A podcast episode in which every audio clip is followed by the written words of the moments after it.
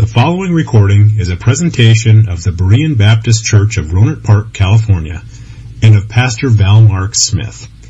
We are an independent Baptist congregation committed to the accurate presentation of the historical doctrines of the faith. We welcome your visit to our services anytime here in the Rohnert Park area. Let's take our Bibles, open them to 1 Timothy chapter 3. This evening we resume our study of the office of the pastor, and this takes us to the last T in the Baptist acrostic. Baptists believe that there are two offices of leadership for the church, the pastor and the deacons. This is the eighth message in this series on the pastor's office, and that reflects the importance of the pastor's position. And perhaps it shouldn't be this way, but there are many people who choose a church based upon the pastor. Who is the pastor of the church? If they like him, great. If not, then they dismiss the church and look for another one. And that's kind of understandable because the, the pastor is the public persona of the church. He is the uh, face, you might say. He's the public display of the doctrines and the attitudes of the people. And so if you don't like the pastor, it's probably likely that you won't like the church either. But on the other hand, what we ought not to do is to think of the church and the pastor as being the same, or that the pastor is more important than the doctrines that we preach or the Christ that we serve. Uh, we need to separate pastor and church, but sometimes this is the thing that happens that people get enthralled with the man and they like the man and they're more excited about him than they are about the doctrines that are in God's Word. And so they'll follow a pastor like that no matter how bizarre his beliefs may be. So I'm telling you that we, what we do need to do is to separate personality from doctrine and examine a man from the scriptures to make sure that he meets all of the qualifications as the Word of God describes them, and he fits that in all ways and would be qualified to be the pastor. And this text in 1 Timothy chapter 3 is the basic beginning of that examination. This is the outline of his personal character with some extension into the doctrines that he teaches. Now, if we'll look at 1 Timothy chapter 3, we'll read the verses again. Uh, verse number 1 says, This is a true saying, if a man desire the office of a bishop, he desireth a good work. A bishop then must be blameless, the husband of one wife, vigilant, sober, of good behavior, given to hospitality, apt to teach, not given to wine, no striker, not greedy of filthy lucre, but patient, not a brawler, not covetous, one that ruleth well his own house, having his children in subjection with all gravity. For if a man know not how to rule his own house, how shall he take care of the church of God? Not a novice, lest being lifted up with pride, he fall into the condemnation of the devil. Moreover, he must have a good report of them which are without, lest he fall into the reproach and snare of the devil. Now, verses 2 through 7 are the list of qualifications for part number 4 of our outline, uh, which is the personal character of the pastor. And in order to keep the outline in, in order, let's just start at the top of this list again. These are the characteristics that we've already discussed. Uh, first, that a pastor is to be blameless. Next, he is a one woman man. He is temperate, that's third. And then fourthly, he is gentlemanly. And I, have given a good amount of space to those first four uh, characteristics. We talked a little bit about hospitality as well. So we're not going to go through those same things again tonight. So we're going to move on to the next one on our list. This will be the fifth one, letter E, on your listening sheet. And this one is the word didactic. Didactic. Preachers are preaching shouldn't be all that hard for you to understand, but I, I think it's good if you uh, to listen and maybe learn some new vocabulary words uh, as we go along, learn some new things. So you might not know what didactic means, but that's a word that means instructive. It means capable of instructing others. Or as this text says, that a pastor must be apt to teach. And I use the word didactic because if you do very much Bible study, you're going to run across this. Uh, it comes from the word didache, which is translated as doctrine 30 times in the King James Version. And in this text, it's the root word that we find here for teach, apt to teach. That's the word didacticos. So what we have here is the only characteristic in the list that's not a character issue. Uh, uh, it's the only one that refers to the pastor's function in the office that he must be able to teach. So, a logical question for us to ask is how did this end up in this list? Apt to teach. How does that get in with all these moral qualifications and other things that we have here? Well, that's really a good question. And I think that the reason that it's here is to show us that a pastor has to live up to the doctrines that he teaches.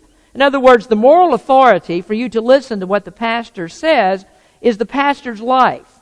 That the pastor can't be separated from that, uh, those things that he teaches.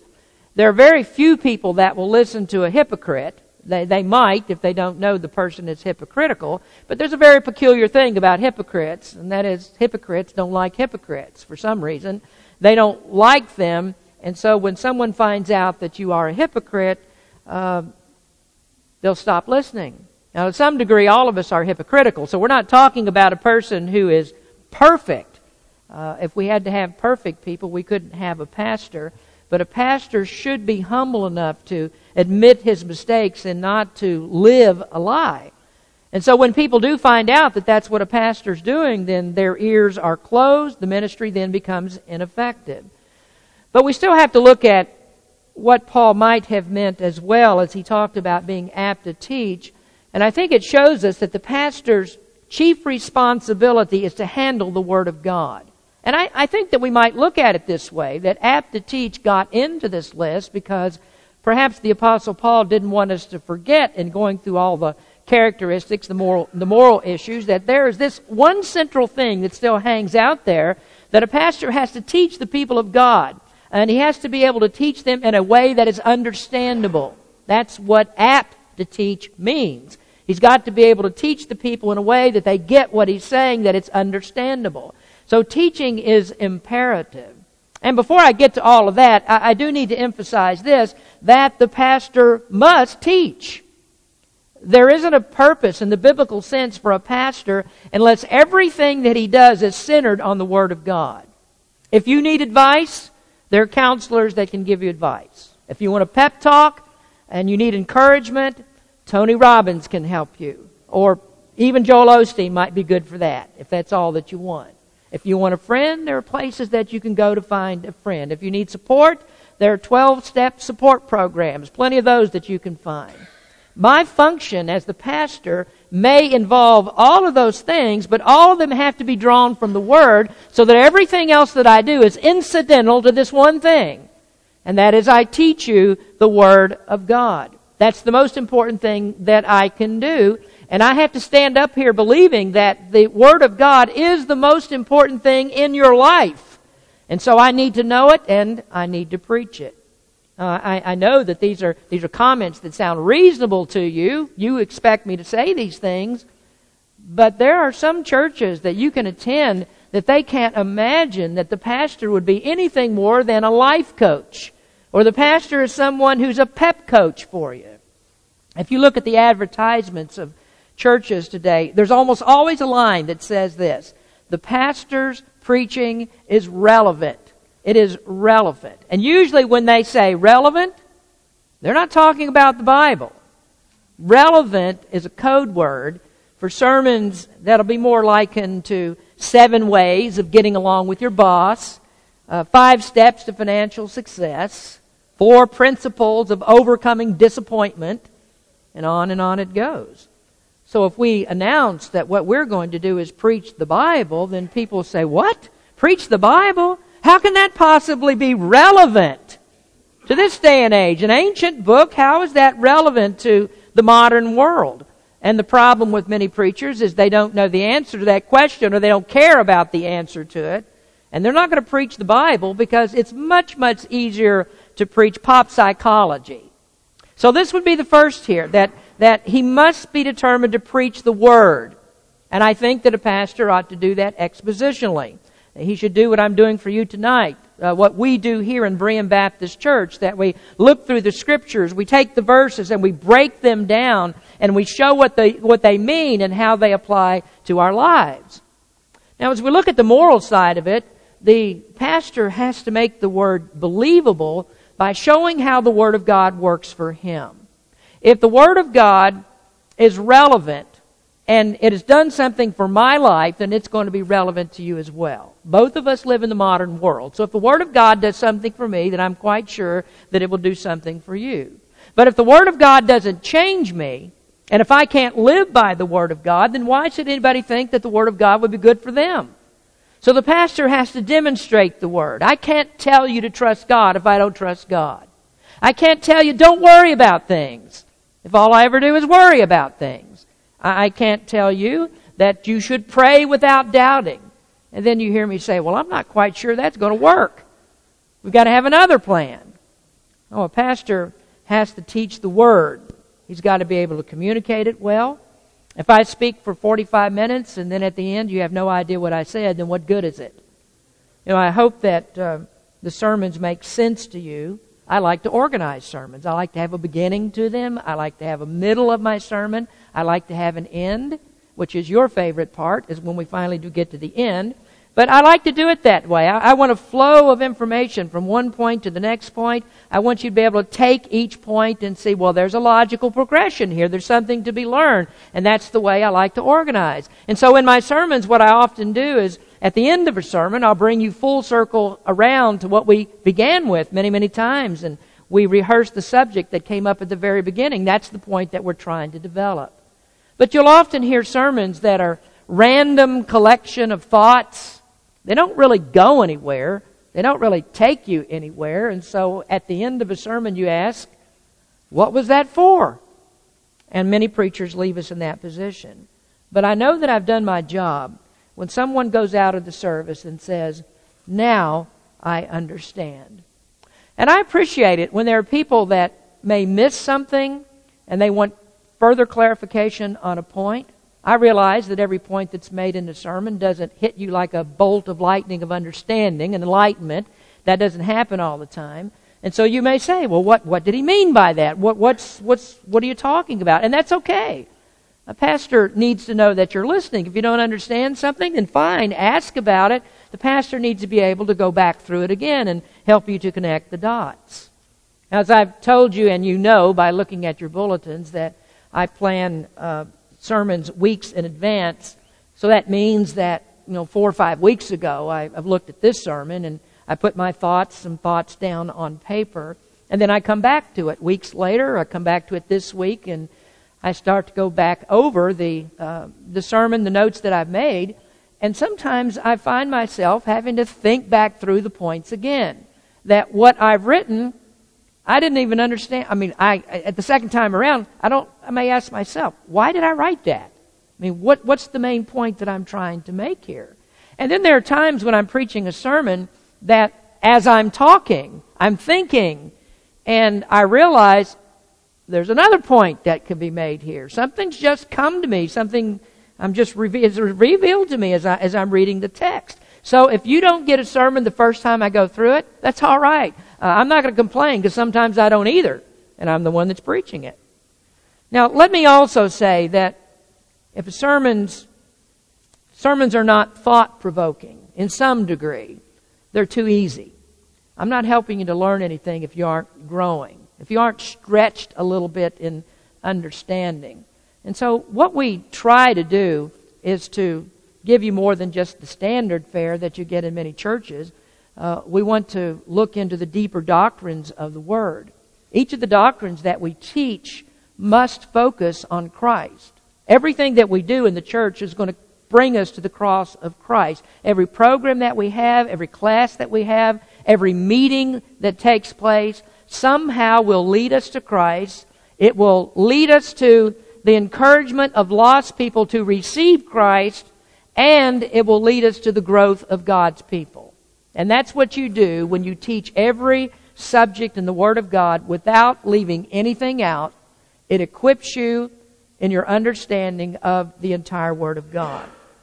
If you look at New Testament quotations of Old Testament scriptures, I mean, just to give an example of how the apostles dealt with preaching the Word of God, there are New Testament quotations of Old Testament scriptures, and they're always followed up with applications of important doctrine. For instance, when Jesus uh, taught about Abraham, well, he was going somewhere with that. As he taught about Abraham, he talked about taught about his own divinity. He, he taught the doctrine of the Trinity as he talked about Abraham. When Jude mentioned in the book of Jude Enoch, that led him right into the teaching of the second coming. When you read Paul in the book of Romans and um, he mentions Old Testament scripture, he talks about Adam, that leads him into a discussion of total depravity or into the atonement of Christ. But we look at the way that many modern Baptist preachers look into the Old Testament and other portions of Scripture, and they pick up a text like David and Goliath. And as they look at that story, they turn the story of David and Goliath into a sermon about overcoming big problems in your life. Now, what's wrong with that picture? I'm sure, how many of you have heard a sermon like that? David and Goliath is about overcoming the giant in your life. Well, that's a lack of ability to put the Old Testament scriptures into their proper context. You need to know how does that story fit the context of that passage? And it was not about David overcoming the big problem in his life. So we've got to know the scriptures according to the author's original intent in order that we can preach it accurately. Albert Barnes said, A man who would teach people must himself keep an advance of them on subjects on which he would instruct them. Let me tell you a little bit about the importance of that statement. The pastor is not to leave you at the bottom floor of understanding because he's incapable of taking you to the next level. The object is growth. The object is to increase the understanding of the faith. And so the pastor has to keep himself abreast of learning and doctrine so that he's ready to move you up to another level. Many ministries are too shallow to do that. They're not capable of doing that. Calvin made an interesting comment about the depth of teaching in the Roman Catholic Church. How many of you ever heard a Roman Catholic say something like this? Well, the priest sure did take us deep into theological thought today in his preaching. In fact, in a Roman Catholic church, they don't even call it preaching or a sermon, it's a homily. It's a homily. You're not going to hear Roman Catholics say, well, we sure deep, we're deep into the Word of God today. So you have to ask your question, why is it that Roman Catholics don't know very much? Well, it's because the Roman Catholic Church has the idea, the priest in the parish has the idea that the, the instruction is to be left to the colleges, to the seminaries, to bishops over the large institutions of Roman Catholicism. But here's what Calvin said about it, which I thought was interesting. He said, But everybody knows how far it is from observing Paul's rule to assume the title of bishop and boast proudly of enacting a character without speaking, provided only that they make their appearance in a theatrical dress, as if a horned mitre, a ring richly set in jewels, or a silver cross, or other trifles, accompanied by idle display, constituted the spiritual government of a church, which can no more be separated from doctrine than any one of us can be separated from his own soul. And you may think, well, what does that mean? Well, let me distill that for you in a Baptist context. And that is for the preacher to show up here in his suit and his tie and to pay attention to whether the ladies over here on the instruments hit the wrong key or to be worried about the decorum of the platform, where the chairs are and who sits in those chairs, and to be worried about things like like uh, whether the singers have put on a stellar performance today, and then not teach the people the Word of God, that is a travesty for God's people. Because what you can't do is you cannot separate the doctrines of the faith any more from the, from the church any more than you can, as Calvin said, separate you from your own soul. And so, the Word of God as I said, needs to be taught. And so you need to be led into deeper subjects. This is inherent in this word teach, didactikos, instructive.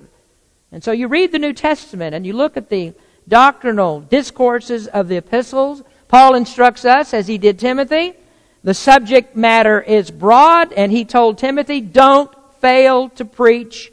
Do not fail to commit these doctrines to others. And so we find the Apostle Paul throughout his epistles constantly encouraging this teach, teach, teach.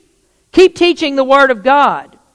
And the subject matter that flows out of what Paul teaches is first, many times begins with a simple gospel, but then something else flows out of Romans 1 and Romans 3, Romans 5, Romans 8 and 9, Galatians chapter 1 and 2 Thessalonians chapter 2. We start out with a very simple gospel, but before he's done, he leads us into the great doctrines of the faith.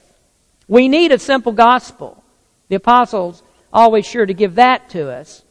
But then he's also sure to follow it up with solid, hardcore doctrine. And so teaching is a function of the pastor's job.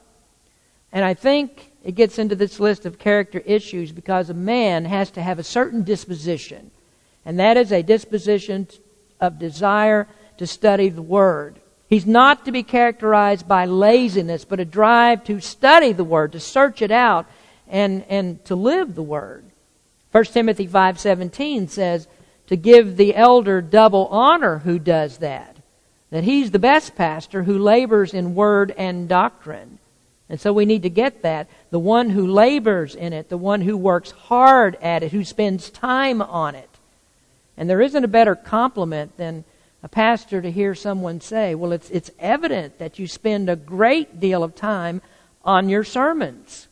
And we don't do it to fish for compliments. We do it because the sermon is no good for you if we don't. And so I think that a fair question for a pastoral candidate would be, how much time do you spend on sermon preparation? And if that's less than the time that you spend on other duties, it's going to show up in the pulpit. And eventually it's going to show up in how much you learn about the Word of God. And so as far as a character issue, this has to be ingrained. There's got to be a work ethic in the man. Uh, this is one of the reasons that I shifted my workstation from church to home. It's just a matter of time. It's a function of time. That gives me more time to prepare sermons for you. Uh, it also is a reason that time accumulates. And as it accumulates, it comes to the point that a pastor needs rest. Every quarter, I try to take a little bit of time away. But even when I go to visit my grandkids, uh, in San Diego, there are times of study while I'm there. In fact, this particular sermon was completed at my daughter in San Diego's dining room table.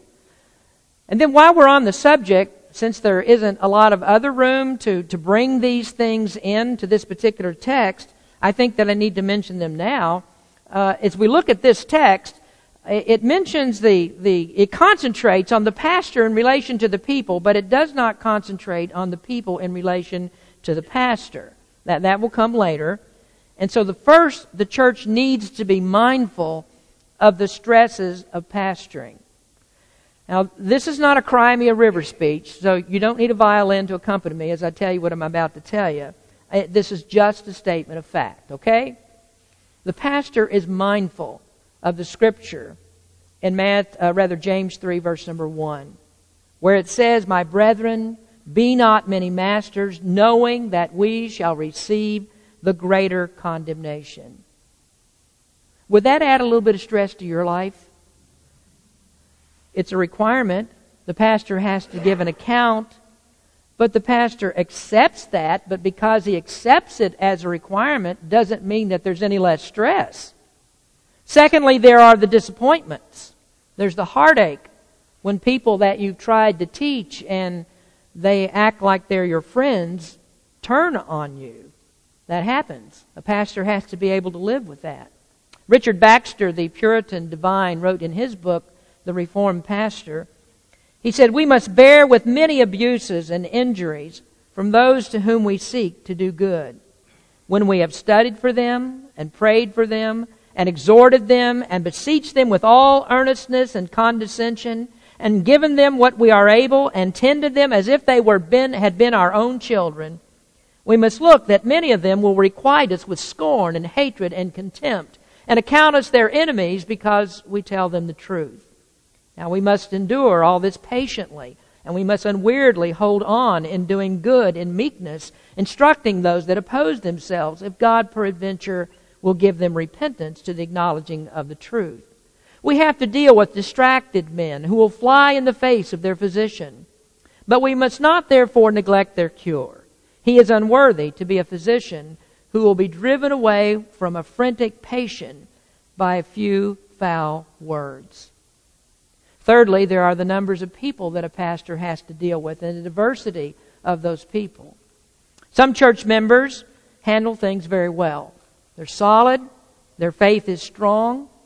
You don't have to hold hands with them very much. But then there are other Christians that that they're very high maintenance and there's always a crisis that's going on in their life and they don't know how to handle that and they're ticking time bombs just ready to go off. And the pastor knows that. Uh, it's not going to be long before there's something that sets that person off. And the pastor knows that it's coming, he just doesn't know when.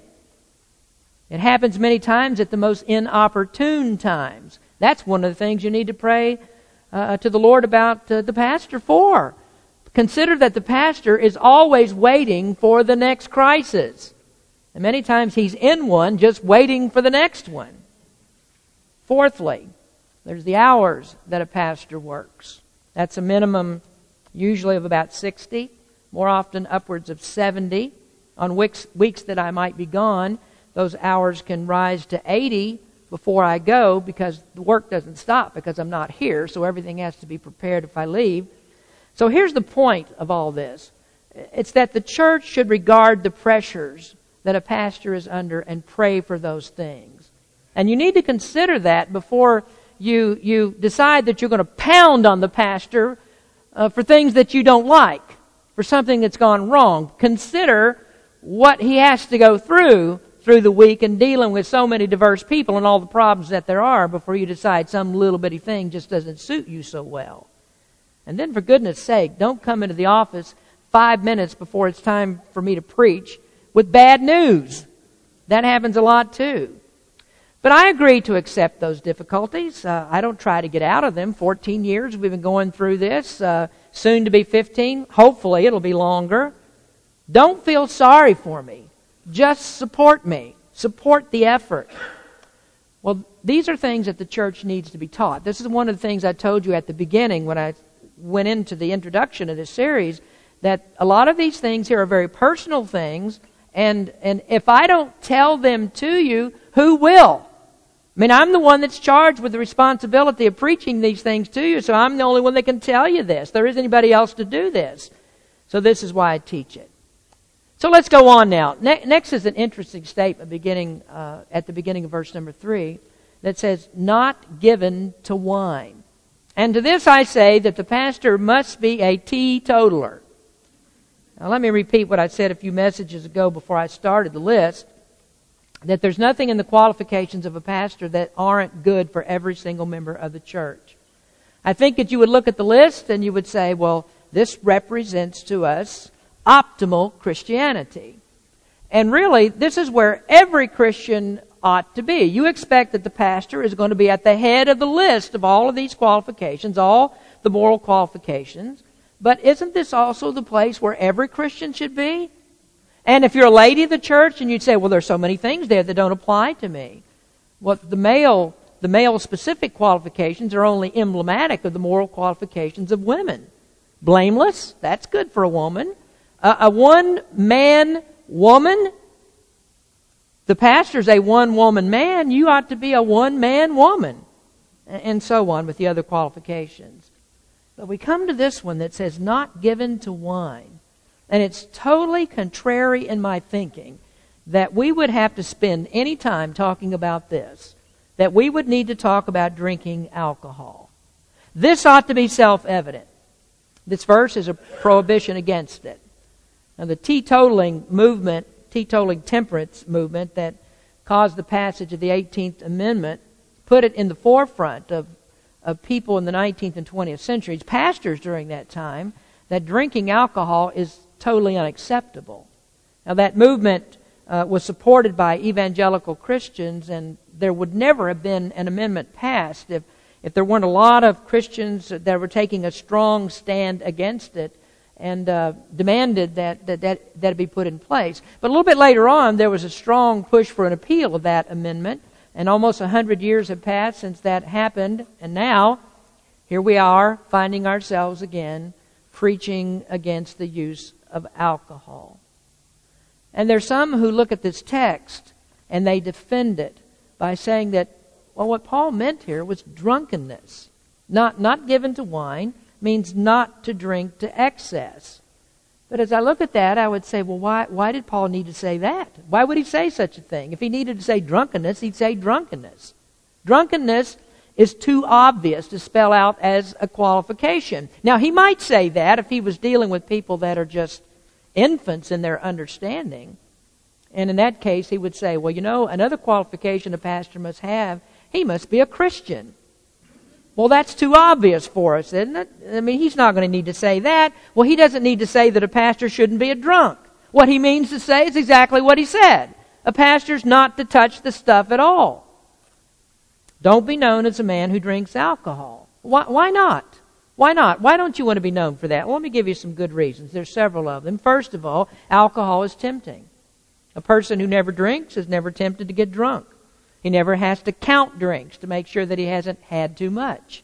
He doesn't have to worry if uh, he can get in the car and whether he's going to need a church member to be his designated driver. Can you imagine a pastor out on visitation and he's had just a little bit too much and he's got a church member as a designated driver for him on visitation? Pastor has enough temptation in his, in his, in his life that he doesn't really need to add more to it. Secondly, alcohol perverts good judgment. Proverbs says that wine is not for kings.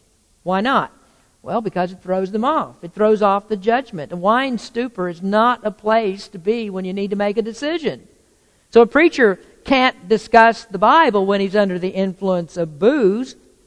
He needs to be filled with the Spirit, not drunk with wine.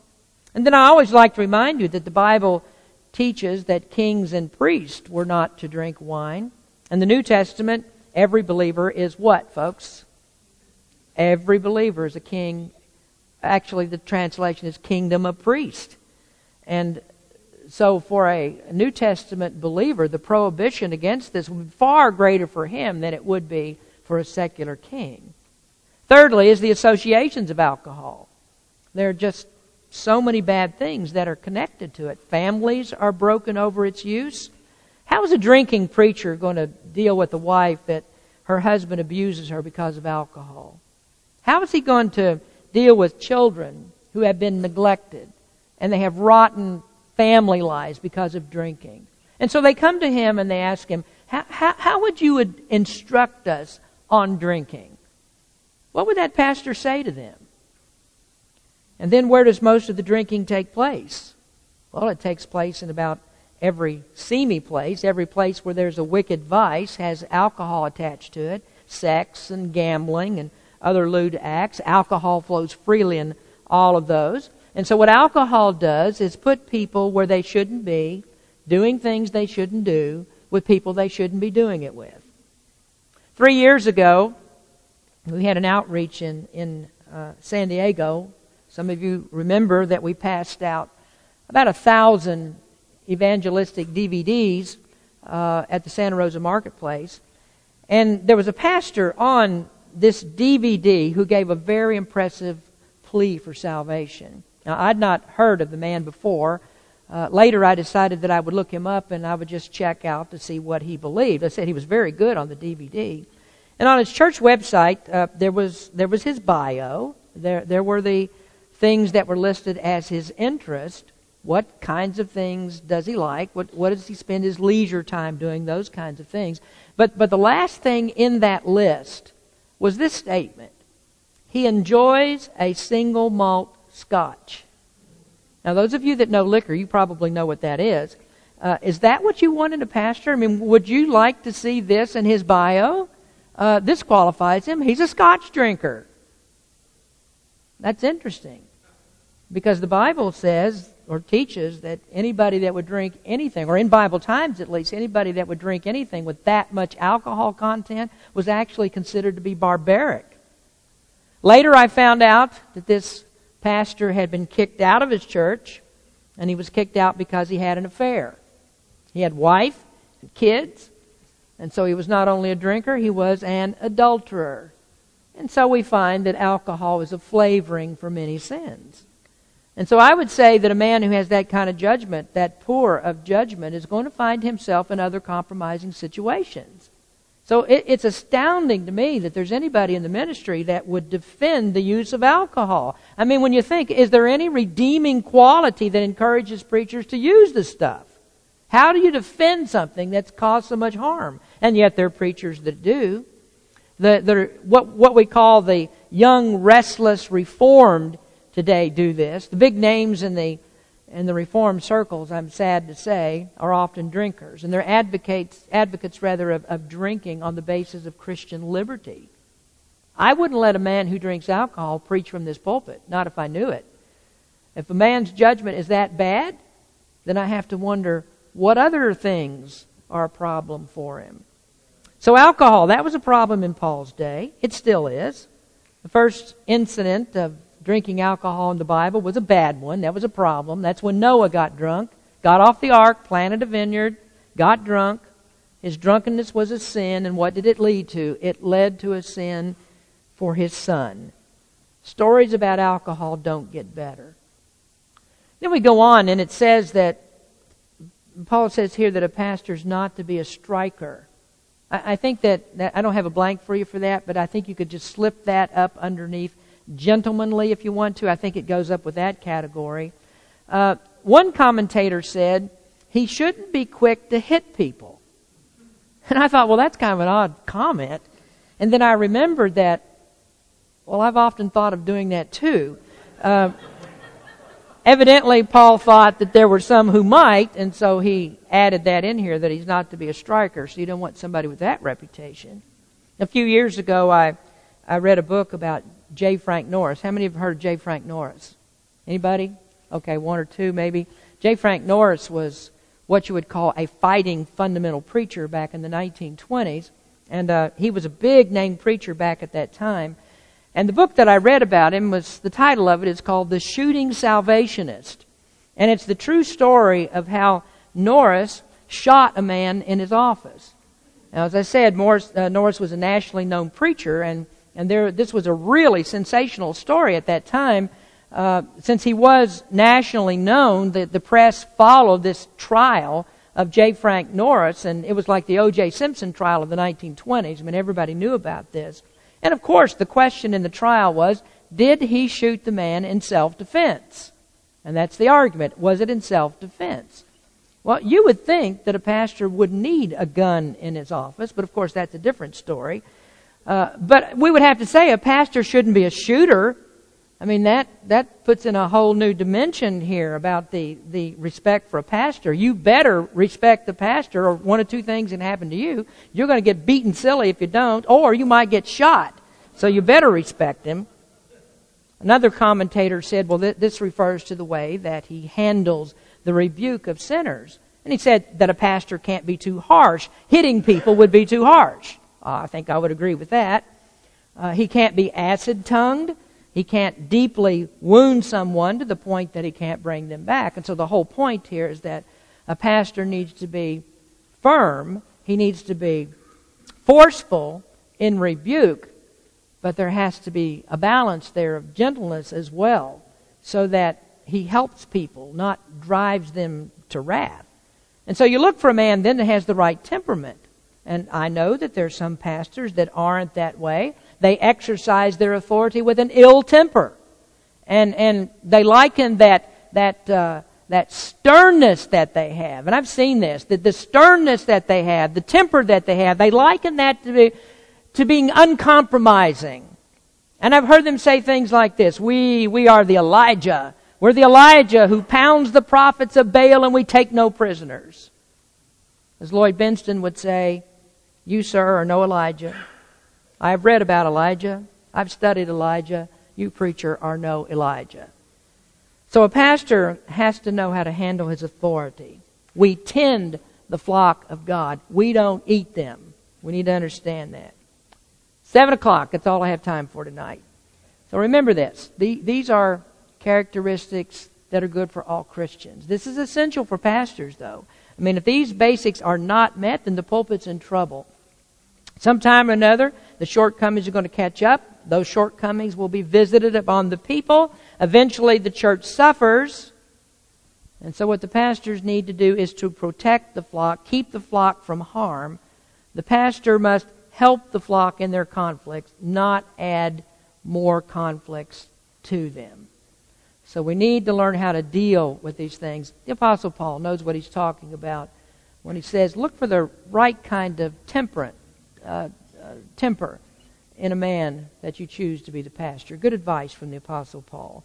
Let's pray. Father, we thank you for uh, the time in your word tonight. We just pray, Lord, that you would bless the word to us. Uh, we would get understanding from it, and these are all things that need to be taught, need to be looked into because they are in the Word of God. We thank you for the people of our church and for the kindness and consideration that they have. And Lord, none of what I've said tonight is a complaint. Uh, it's all it's all favorable because I recognize that your people here in this church are hearing something that sounds strange to their ears. They wouldn't think of doing some of the things that I've mentioned tonight. Lord, we just pray for your people. We pray for our church. We thank you for it. And bless us this evening, Lord. We give you the praise for it all. In Jesus' name we pray. Amen. Thank you for listening to this presentation of the Berean Baptist Church of Rohnert Park, California. If you would like further information about our church, please feel free to call us at area code 707-584-7275 or write to us at Berean Baptist Church, 6298 Country Club Drive, Rohnert Park, California, 94928. Additionally, you may visit us on the World Wide Web at www.bbaptist.org.